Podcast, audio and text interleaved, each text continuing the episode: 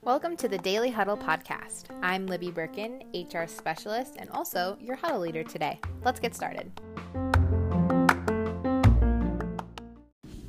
Happy Tuesday, everyone. Today is October 13th, and this week, our educational topic um, we continue with Commit to Care. Today, building rapport.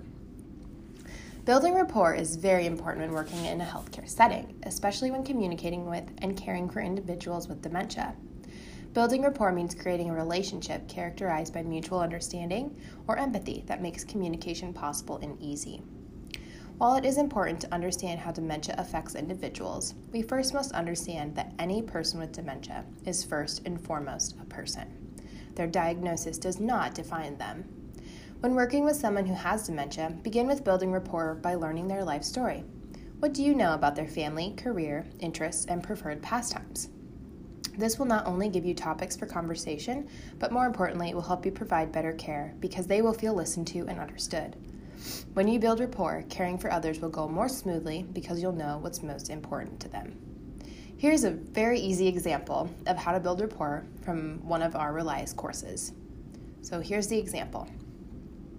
You know Mrs. Jones is frequently cold and always likes to wear her blue sweater because blue is her favorite color. This particular sweater was also knitted by her best friend, someone who she taught how to knit years ago. You might also know that although she can no longer knit, having a basket of yarn to maneuver is a calming activity for her.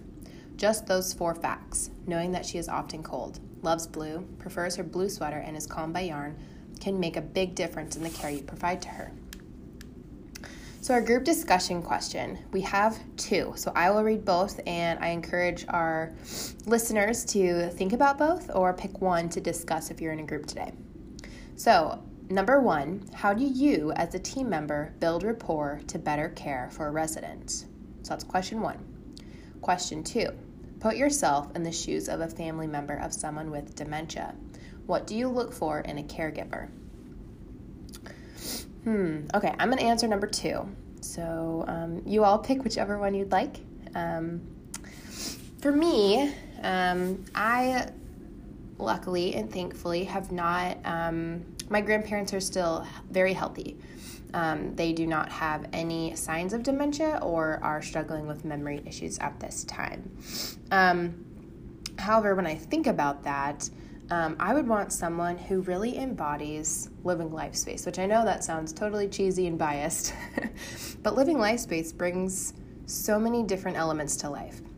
A simple smile goes a long ways. I like to say a smile can create a moment and it can destroy a moment. Um, and I think that's so true for my, myself and my family if we were to be looking for a caregiver um, or looking for a place for my grandparents or my parents in the future to be.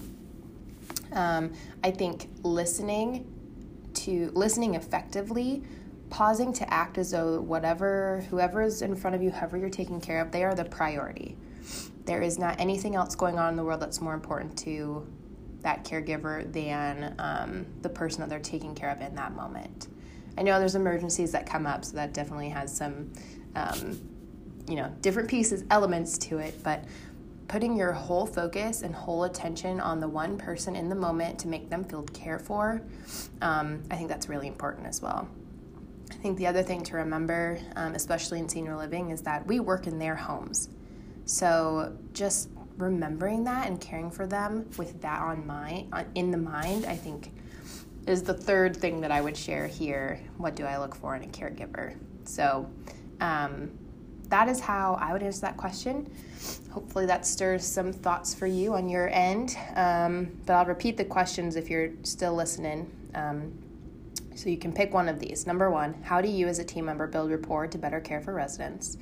And number two, put yourself in the shoes of a family member of someone with dementia. What do you look for in a caregiver? All right. Our daily foundational highlight comes from Key Commitment 1. As team members in senior living in a senior living organization, we can all build rapport with residents and with each other to create personalized and memorable experiences. All right. I don't have any community announcements today, so our huddle's a little little quick today. So we'll end with our quote of the day from Daisaku Ikeda, a Japanese philosopher. With love and patience, nothing is impossible.